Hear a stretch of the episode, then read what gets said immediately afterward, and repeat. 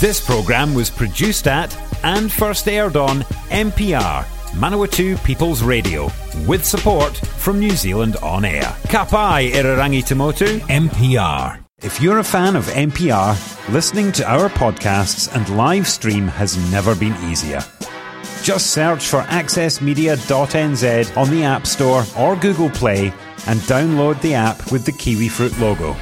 Once you've got it, pick Manawatu People's Radio from the list of stations and go find your new favourite show.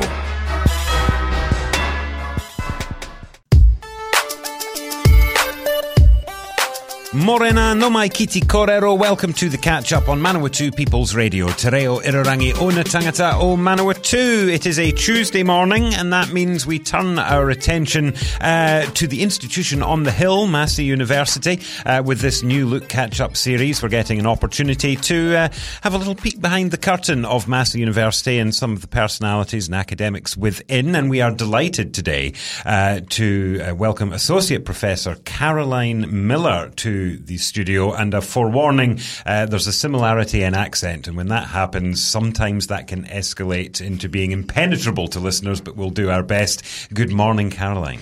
Good morning. Um, now, uh, just before we went to air, I asked you to do a little sound check and asked you to say your name and where you're from. Um, but you gave your job title, and it might be worth doing that again because I can't remember. Yes, I'm Associate Professor Caroline Miller. I'm in the Resource and Environmental Planning Programme, which is in the School of People, Environment and Planning um, up here at the Turitea campus. Marvellous. Um, now, one of uh, your achievements and one that I was particularly interested in was uh, the biography of Reginald Hammond, the designer of Savage Crescent. Uh, people uh, in in today's circles, people are saying how wonderful Papaioea Place is as a social housing uh, initiative. Um, one would be inclined to say it pales into insignificance beside uh, Savage Crescent and its success and its tenure of success. Yes, Savage Crescent is very special to the city. And when I was a planner at the City Council, I remember when Greg Vossler, who looked after heritage matters in terms of planning, suggested that we might protect Savage Crescent. And I had to take a deep breath because this was the 1980s, um, late 1980s, beginning of the 1990s, and uh, social housing wasn't seen as something that was worthy of protection. Heritage was very focused on the houses of the rich and the important. Mm-hmm um, with some beginnings of um, recognition of Māori sites, um, and which tended to be archaeological sites, uh, but very much, um, you know, the grand houses. Uh, the Albertons, etc. Um, so, however, Greg did actually persuade me that it was um, worthy of protection, and I began to take an interest in it. And when I became an academic in the 1990s, um, the dictionary of national biography was being written, and I nominated Reg Hammond mm. basically because he was a, a, significant early planner and was one of the only significant early planners I knew about. Because really, the profession uh, and the community knew nothing of New Zealand's planning history. Had never been any research done. Anyhow, so I wrote the entry for Reg and started to take an interest in his life. And as my interest in planning history increased, which led to me doing my PhD in that area, I started to basically collect material on Reg mm. and Reg's life. And what I think is important uh, in terms of Reg Hammond is not just that he was an early planner, but that he was a good man. Mm. And the world is lacking in good men and good women. Um, he was a local boy. He born and brought up in Dargaville. Well, in actual fact, he was born just out of Dargaville, but you know, a small town New Zealand background. He had uh, training as an architect and a surveyor, but he goes off to Britain um, self financed and gets himself a town planning um, qualification in terms of membership of the newly formed Town Planning Institute. He works for the London County Council in their public housing. And that creates in him two things. He wants to see town planning legislation for New Zealand so that New Zealand avoids um, doing some of the things that it'd been doing in terms of how it designed urban areas, but also he had this abiding interest in housing. And throughout his career, he always tried to bring planning, town planning and housing together.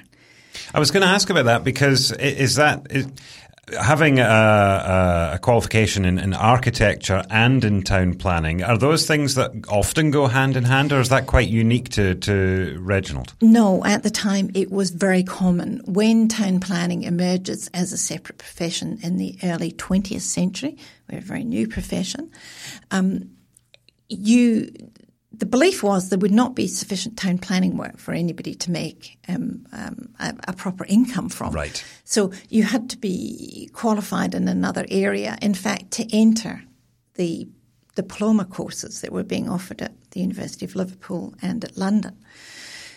So everybody came with baggage. But because New Zealand was small, we probably had more what you would call multiply qualified people. So in a town like Dargaville, there would never have been enough work for an architect.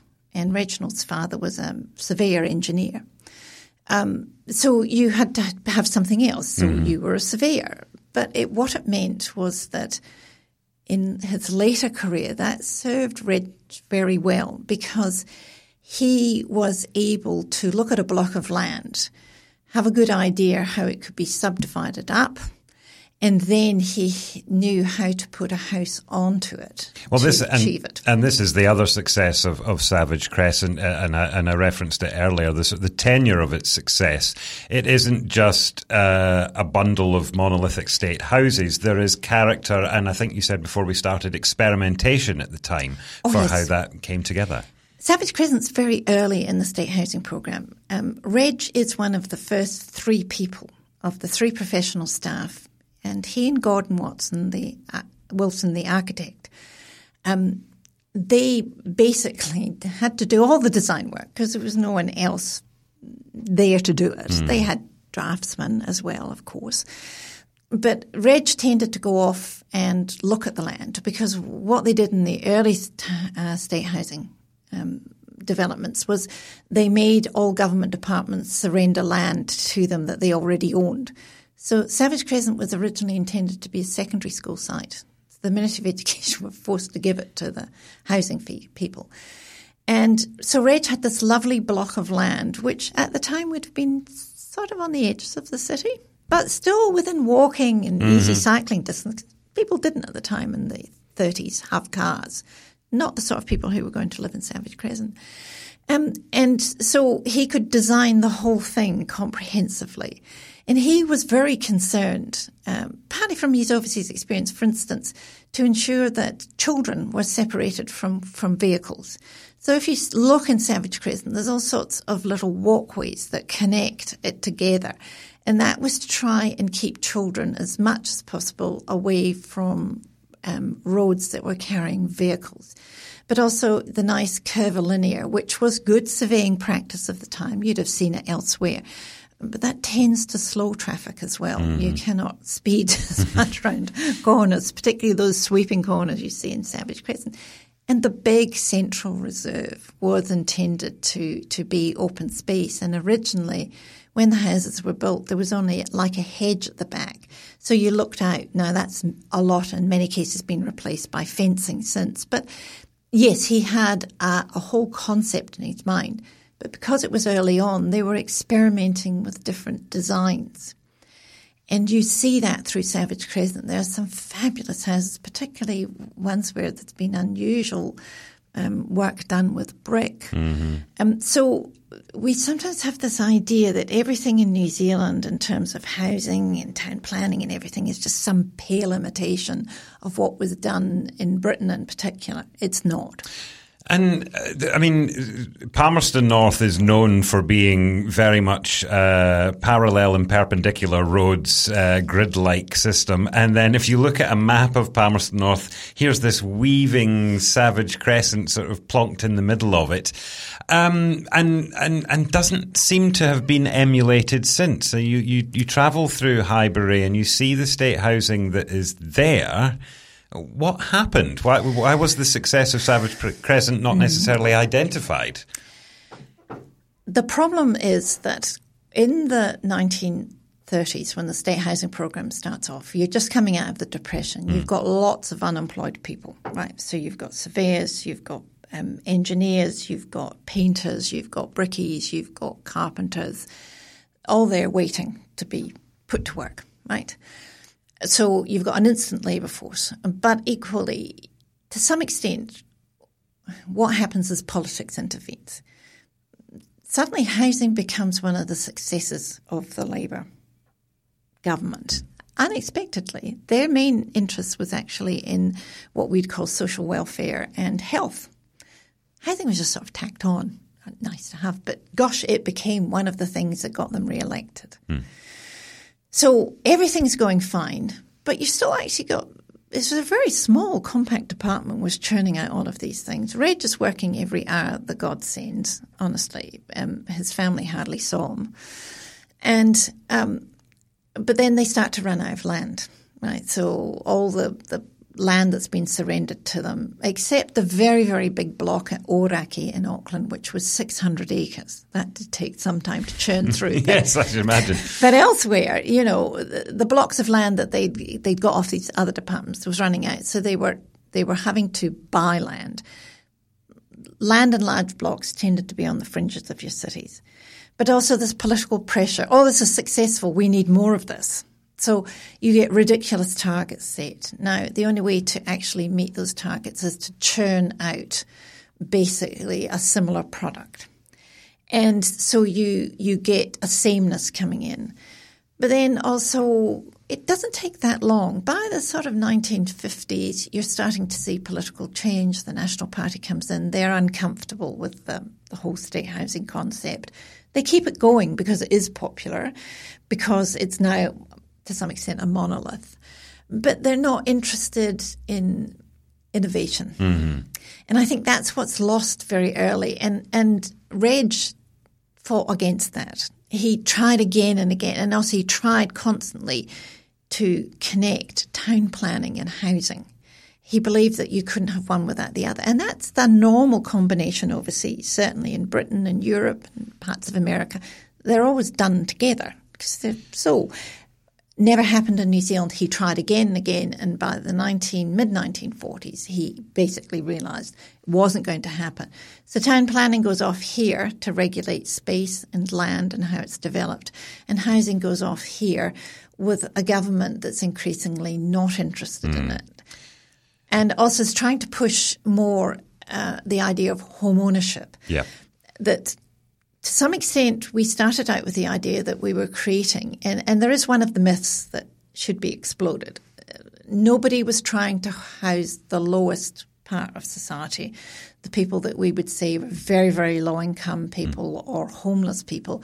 No, the system was not interested in them, the state housing system.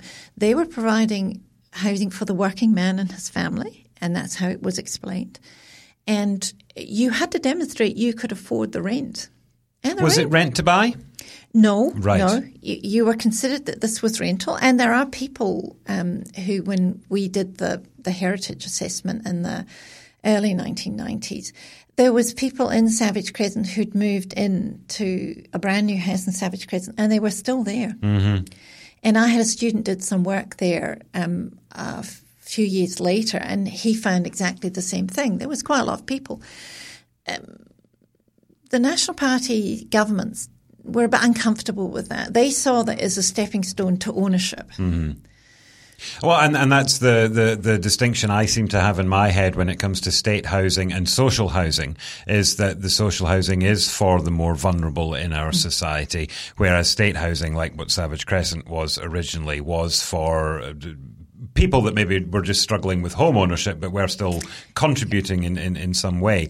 Um, with that distinction in mind, do you think Reg would appreciate somewhere like Papaioea Place? Is there a planning component to that that is admirable? Oh, yes, yes, he would. He would, because he would see any attempt to try and bring good design together um, with meeting the needs of community as being very important because his family had a very strong background of public service. His mm-hmm. father, Horace, was the county engineer at Hobson County, uh, which was in and around Dargaville, and and his grandfather was similar. So he did have quite a social conscience, and and the fact that he always worked, except for a short period in the 19th, early 1930s, he always worked in public service is an indication of that. And he did fight and fight and fight to try and keep that more innovative element mm. of the state housing.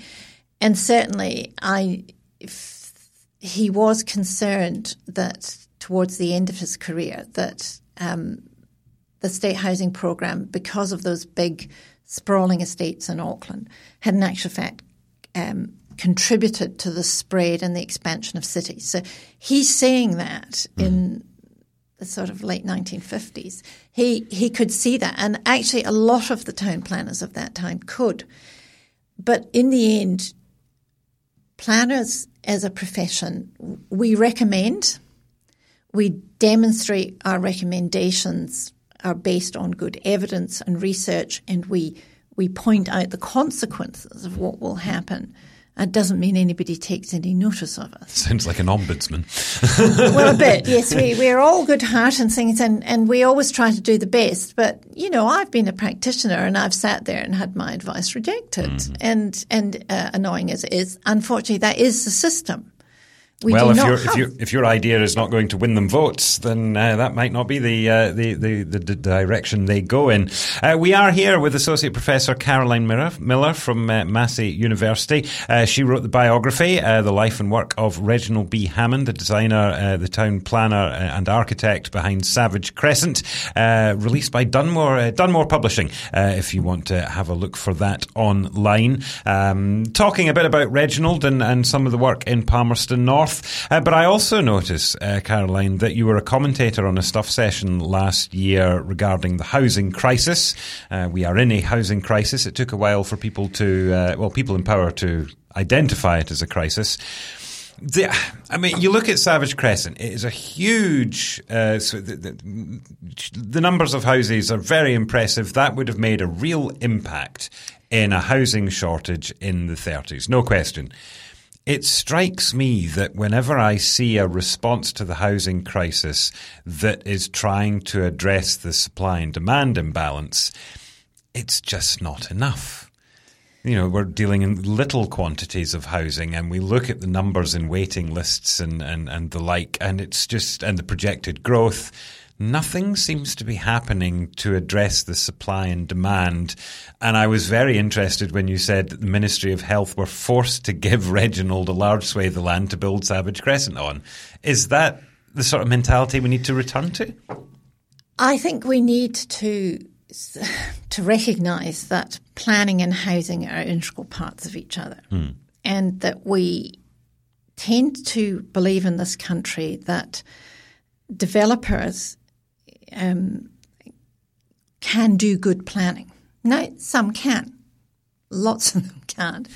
because developers, the person in the whole production of housing who's there for the shortest period, right? They do take the biggest risks. No desire to be a developer, thank you. um, but in the end, their interest is in developing the land and selling it as quickly as possible to yield a profit. Yes. And that doesn't mean that they're necessarily providing something that in the long term is going to be good for the community, right? Because why would you expect them to do that? And to some extent, that's what we have a planning system for to ensure that there is some attempt to create real livable environments um, by putting in place rules and um, and requirements on developers, right? In terms of so that's the the private housing market, but then New Zealand has this a very unusual housing sector in international terms, right? A lot of our um, rental is provided by small term investors. Mm Mum and dad investors. Yes, who are not interested in actual fact in the rent yield from the house. They're interested ultimately in the capital gain they'll get when they sell it. Now that means that A, you have huge numbers of people who are housing providers technically. And they are doing it in an uncoordinated manner and they have real no in no strong interest generally. There are exceptions in doing anything except maintaining the house sufficiently that it could be sold for a capital gain at some point yes. in the future. And bizarrely, it's some part sometimes of people's retirement planning, right? So trying to coordinate that is never going to happen. So it means that the state, in terms of, of um, New Zealand, the, the central state, the government, has to actually provide a lot of social housing. Because unlike uh, other countries, local government has never in this country been empowered to produce social housing. What social housing local government produces, as it does here in Palmerston North, has been from the goodness of that council's heart mm-hmm. at some point in the past. And often flying in the face of central government yes, as well. And resisting the temptation and the pressure from central government to shed it during the neoliberalist period at its worst.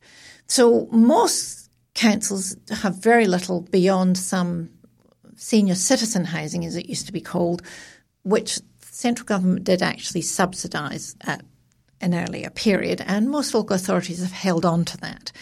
That caters for a tiny part of the of the social housing market. So we have recently, to be honest, Kāinga Ora is being empowered recently in a way that it has not been empowered for decades. Mm-hmm. But it's taking it time to get up to speed. And in in many ways, it's got a difficult situation because it's got an aging housing stock from from the huge boom in housing from say the late 30s through to mid 1950s, even 60s, all requiring upgrading, all requiring in some cases to be replaced. However, it does mean that they've got some great housing areas to do, and the East Tamaki development in Auckland is an example of that. Unfortunately, perhaps the saddest thing is the advert I saw in the New Zealand Herald that said, oh, you know, East Tamaki, the area where there's been the greatest gain in terms of um, housing values mm. in Auckland. And that's because, to some extent, to finance that redevelopment in there, they've sold off bits of it. And now, because of where it's located, it's gaining value, and you have to wonder how long before that drives out some more social housing. Mm. And also, it creates a, a, a, community with a lot of inequities in it. Well, I, I just I, I I, I, get quite worked up about housing, and whenever I speak to journalists about this, and they go, "Oh, the new average house price in Feilding is now six hundred thousand, everything else." You have families that are conceivably earning decent salaries, three-figure salaries, that cannot afford to buy. That they're going to in the 30s, they would have been considered a, a, a, working family that would be eligible for a state house in Savage Crescent. But that's ridiculous. The, the house prices um, are artificially, I think, in some cases, inflated. What is there? I mean, you're not an economist, I assume, but how how can that be, and how can we address it? Because it should be that a family in earning a three figure income should be able to afford their own home. I did actually start life as an economist. Oh, goody. Then you'll be able to answer the question. no, but it was a long time ago. But no, I, I did have a year's work as an economic analyst at the Reserve Bank, mm. believe it or not. Um, but I realised that at the time economics was about building models and mm. there was no people and, and I just didn't see a future in it for me. So I left my economics behind a long time ago and it's, it's old fashioned neoclassical stuff. Um, I think the problem in New Zealand is that the term we we don't talk about. And it's one of the things I get really upset. We don't talk about buying your first home as mm. as we did when when I was young.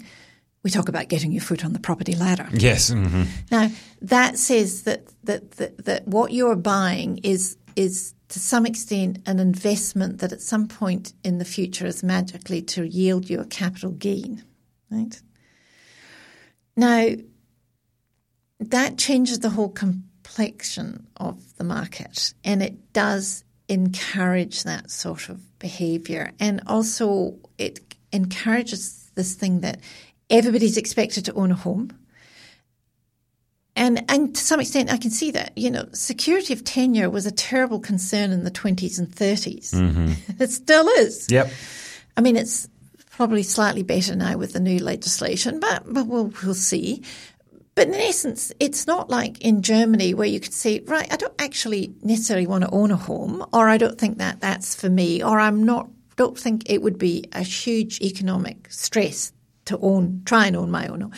But look, I can have this lovely flat in Leipzig, and um, it's owned by a company who that is their business. They produce rental housing, and I will can live here all my life. I have security of tenure, and if my kids want to come and live here afterwards, then that can probably be organised. Do you see what I mean? Yep. There is a security that you are going to have some somewhere to live where you want to live etc., and a lot of freedom to to do it. You know, German flats come literally empty. You mm-hmm. you even put your your kitchen stuff in. Okay. My husband had a friend that got caught out with that when he rented a flat. Where is it? oh no, you buy all of these pieces and then you have you know the kitchen you want, and that's fine. That's great. And we don't have that in New Zealand, mm. so the pressure to own your own home is huge and there's this sort of idea you failed if you mm-hmm. haven't don't own your own home. And people are feeling that in this society yeah. now. People are feeling like failures because they don't own their own home. And in terms of developments, I think we are dominated by the Auckland experience in many ways. And Auckland is a fast growing city, and there is no place in the world where you're ever going to keep up the supply because it's all about the infrastructure. Mm-hmm. You know, plonking the house, whether it's a flat or a medium density development, uh, is actually the easy bit. the hard bit is all of the land preparation and things. And by the way, a developer is not going to flood the market with with with um, land and developments. That isn't how you maintain prices.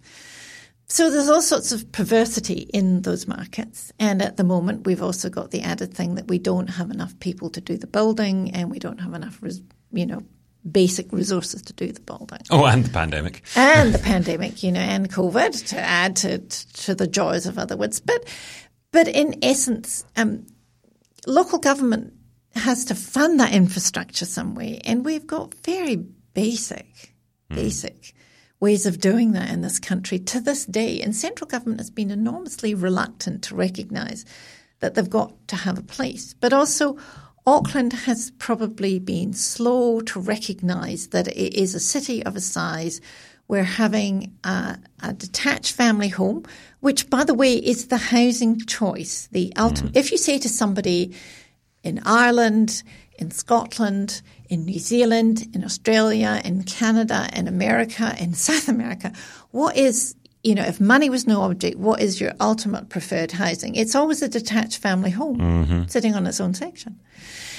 So Auckland has been very slow to recognise that that's not necessarily the best option. And so we've now got a situation where they, they have recognised that. But what you're trying to do is you're trying to retrofit a city into higher density. Now, that's always going to be difficult. Mm-hmm. But also, part of that retrofitting and getting people into to higher density is convincing people that they have to live a more metropolitan lifestyle. And that doesn't necessarily involve a car. But New Zealanders are somewhat wedded to their cars, and certainly the experience in the Addison and the Waimiha developments in Auckland, and this is what concerns me about this recent thing about the NPS on urban development and mm-hmm, you don't need yep. any car parking is that people do. Yes. They still have now. cars. Yes. And they park them on the streets and the streets that have deliberately been made narrow to make them safer. And so you get a whole new problem and you also get problems with theft as well. Mm-hmm. And I've got a student who's doing some work in Tauranga and um, essentially these are um, quite intense developments. They are standalone homes, but some of them are sitting on 250 square metres. So little compact houses, so compact that the garage actually is used as living space of some sort. So where does the car go? Yes. So can you see we? It, it, it's, it's like there needs yeah. to be a hybrid model of these learnings from around the world, but recognizing what makes Kiwis Kiwis, exactly, and trying to bring those together. Uh, Caroline, we are completely out of time, and I feel we could go on for a lot longer. We may get you back again. Uh, we didn't even touch on RMA reform, which I think is potentially quite Ooh, yes. important in all of this space as well. Uh, but for now, again, uh, Caroline is the author of the life and work of Reginald B. Hammond, uh, planning to house a nation. It's basically the biography of Reginald and his work uh, with Savage Crescent. Uh, Dunmore Publishing uh, are the publishers on that one, and you'll be able to find that online. Uh, Caroline Miller, Associate Professor at Massey University, thank you for joining us this morning. Thank you for giving me the opportunity. And if you want to listen to this or previous editions of the Catch Up series, just head to the website mpr.nz forward slash show forward slash catch up. Back tomorrow with another edition at half past eight. Please do join us then.